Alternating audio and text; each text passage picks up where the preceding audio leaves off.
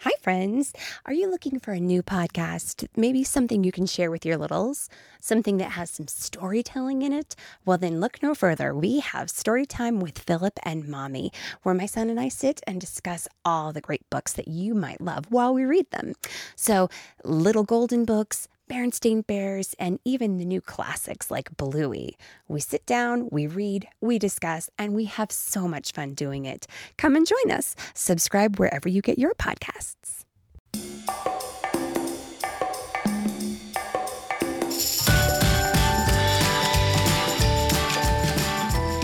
Hello, Culture Kids. Welcome to our show. We are a family podcast empowering a generation of empathetic, creative innovators and citizens of the world.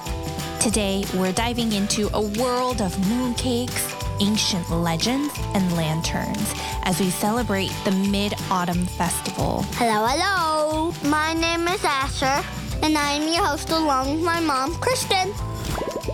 Before we get into our episode, we want to say a big happy birthday to Senna from Yorba Linda. And we also want to say happy birthday to my hagabudgie.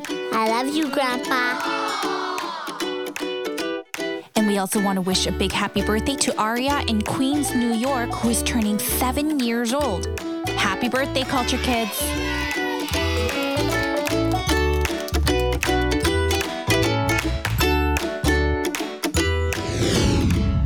The Mid-Autumn Festival, known as the Moon Festival, is celebrated by many countries in Asia.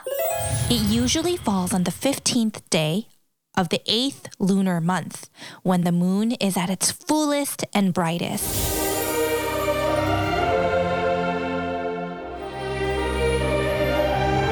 Every country that celebrates the holiday has their own unique traditions, and every family might celebrate it differently. But no matter how you celebrate it, it is a time when families come together to give thanks and admire the beauty of the full moon. Awesome. The Mid-Autumn Festival has ancient origins that are deeply rooted in Chinese history. Like so many things in history, we don't know how exactly it started, but this festival traces all the way back to 771 BCE. Basically, a very long time ago. The festival celebrated the harvest of rice and wheat on the night of the full moon. Moon worship has always been an important part of East Asian cultures.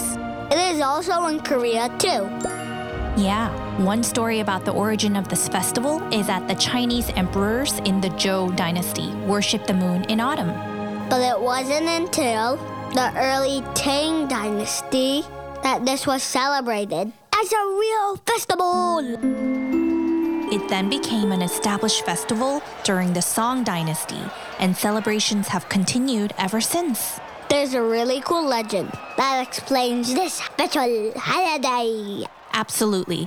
So as we mentioned, there's no one single historically confirmed story on how the Mid-Autumn Festival started, but there is a legend. Oh, can you tell us the story? It's the best story ever. Yay! You ready?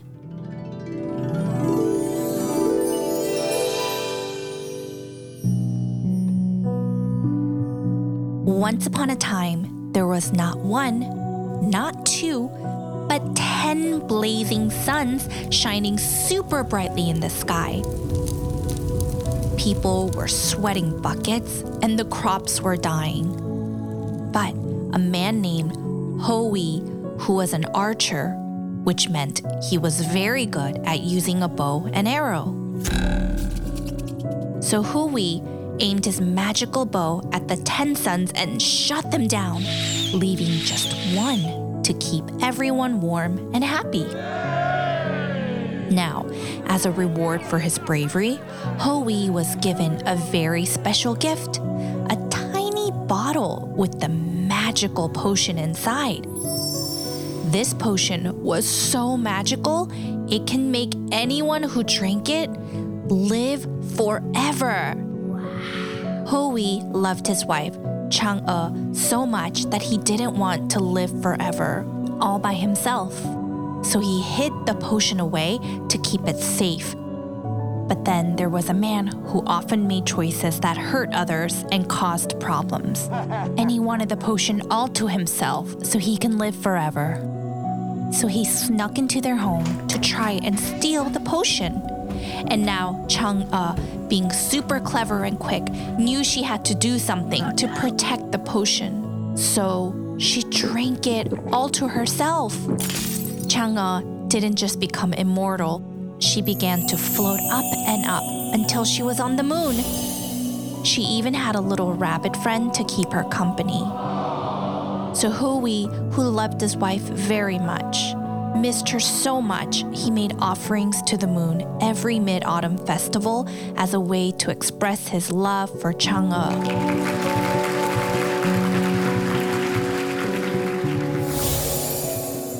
That's sweet. A little sad, though. Yeah, but that's why the moon in Chinese culture is a symbol of family unity and togetherness, making it an important theme of this festival. And now let's hear from some of our friends that celebrate the Mid-Autumn Festival. Here's what they said.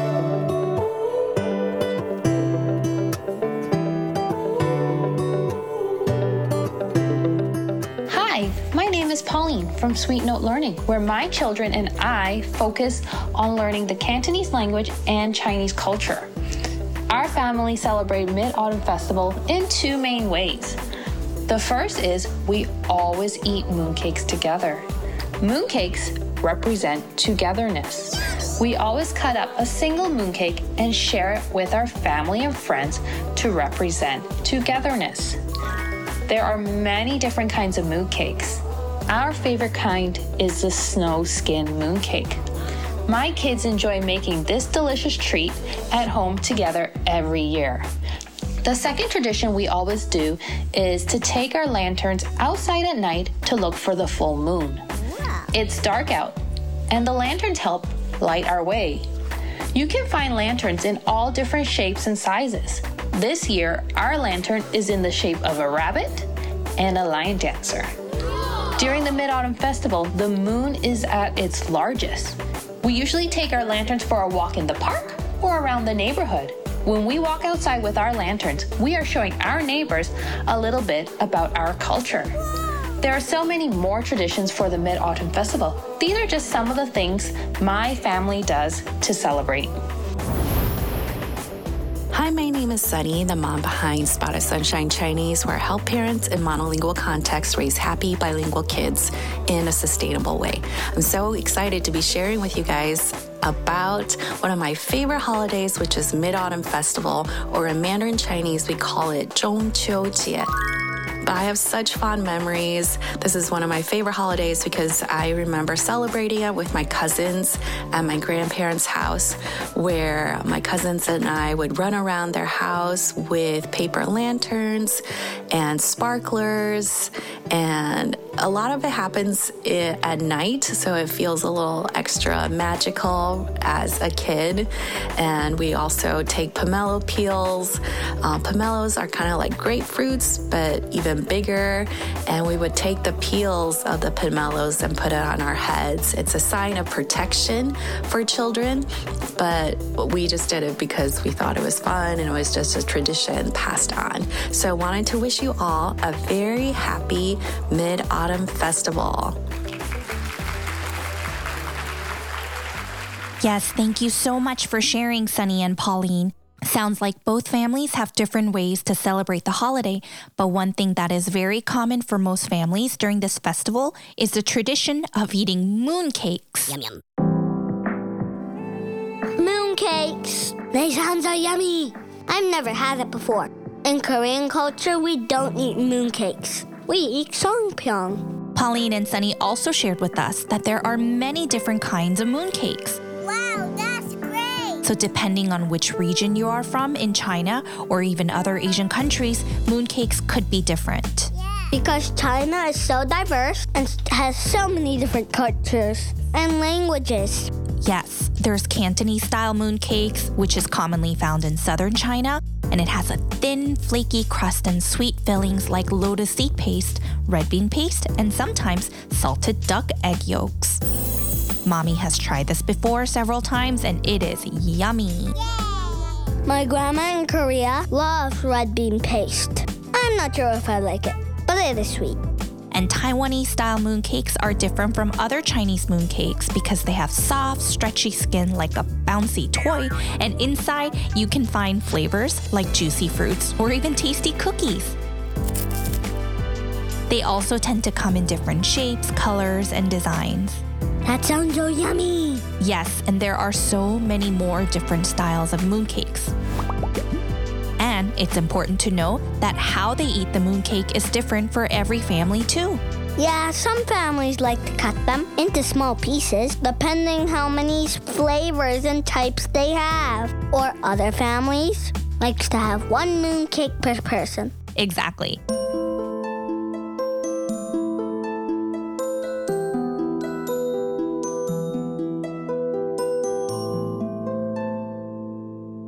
And Sunny also shared about the tradition of placing pomelo skin on top of children's heads during the Mid-Autumn Festival. Oh, I know what pomelos are. We learned about this fruit from the Malaysian episode. Yes! Yeah, it's like a big grapefruit, but sweeter. The act of placing pomelo skin on children's heads symbolizes the wish for them to grow and mature like the bright and full moon. The round shape of the pomelo is like the full moon. We don't practice this in Korea, and not all regions in China do this, of course. It all depends, because every family is different. You got it! And lanterns. Miss Pauline talked about beautiful lanterns. For example, some places use lanterns shaped like animals or special characters. Miss Pauline said her lantern was shaped like a lion. Yes, the use of lanterns during the Mid-Autumn Festival in China and other countries in Asia is a beautiful and symbolic tradition that adds a magical touch to the celebration. And how they celebrate with the lanterns is similar in many ways, but there are differences depending on where you are. Families in coastal areas might float lanterns on water, like rivers or lakes. In certain regions, they even have lantern parades. Lanterns are used in different ways by various families because some light them to honor their ancestors and bring good luck, while others may release them to the sky and send wishes to the moon.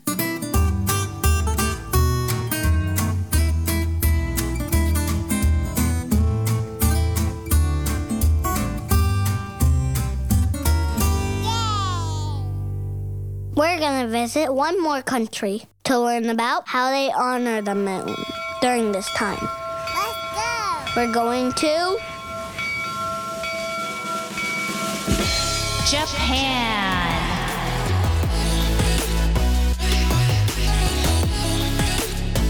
Our friend Kohta is going to take us on a journey to discover how people in Japan used to celebrate the moon in a special traditional way. And here's Kohta. Hi, my name is Kohta, and I wanted to share Japan's version of the Mid-Autumn Festival. Japan has traditions dating back 1,000 years called Tsukimi, which literally translates to moon viewing, that have roots in China's Mid-Autumn Festival. Tsukimi typically falls on mid-September to October in the modern calendar and celebrated on the night of the full moon. The main reason for this is because September is a period where the weather is nicer and the crisp air makes it the most beautiful time to see the moon. People would gather on the nights of the full moon and provide offerings to the moon. These offerings usually included the suzuki plant, which was believed to have powers to protect crops against bad things. They would also put out food like rice cakes called dango, which are ball-shaped just like the moon.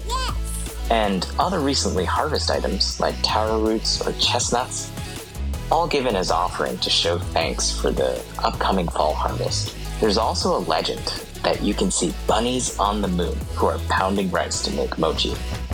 This comes from the fact that when looking at the moon, the outline of the dark spots on the moon look like two bunnies working together to pound rice to make mochi.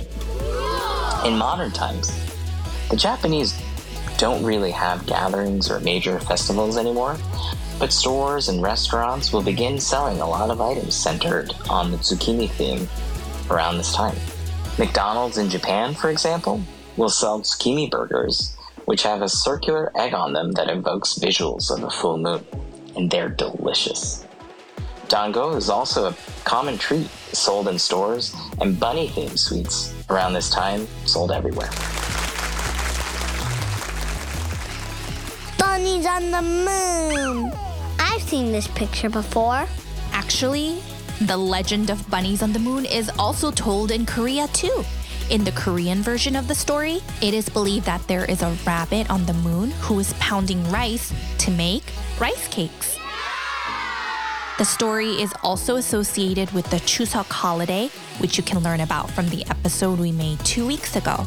Wait, so Koreans and Japanese actually believe there are bunnies on the moon? Oh, no. No, absolutely not. It is just a myth and a cultural story.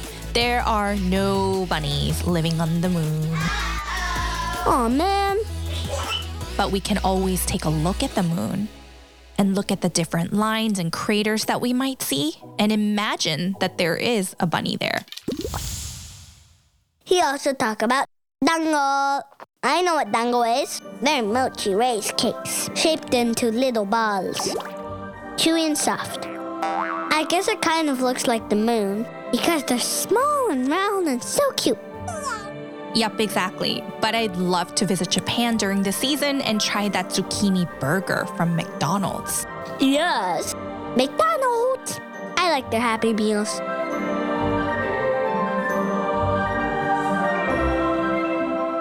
To our Culture Kids family, we hope you enjoyed learning about the vibrant celebrations for the Mid-Autumn Festival. But now, it's your turn to ignite your curiosity. Why not try creating your very own lanterns at home? Ask your grown-up to help you gather some colorful papers, markers, and scissors, and craft your mini lanterns. Hang them up in your room to mimic the festive glow of the moonlight. Or you can even bake cookies shaped like the moon with the help of a grown-up. Remember, curiosity is your superpower, and learning about different cultures from our friends opens doors to new ideas and exciting adventures. And if you have a special way your family celebrates holidays at home, we want to hear all about it. Grown-ups, send us a voicemail to hello@culturekidsmedia.com or on Instagram @culturekidsmedia. We can't wait to hear from you.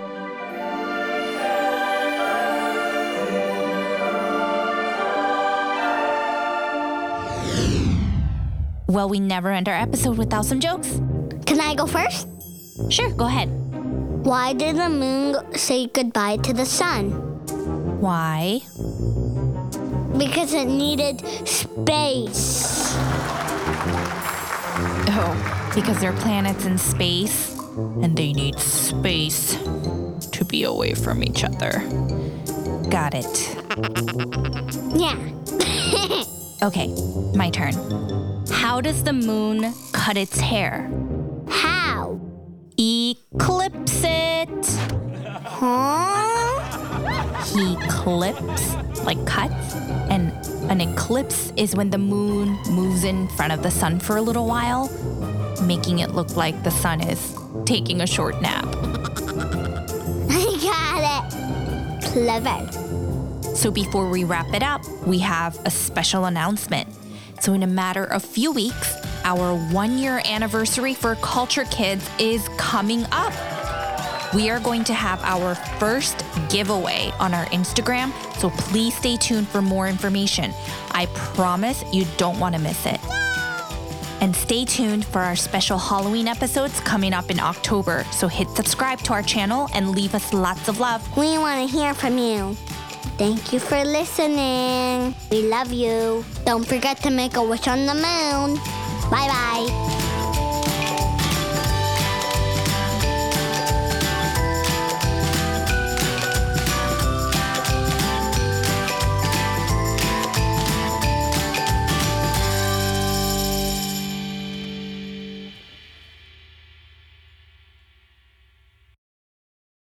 Calling all trivia nerds, Brittany here, and I host the Family Road Trip Trivia Podcast with my best friend, Meredith. Is your next car ride looking like a snooze fest?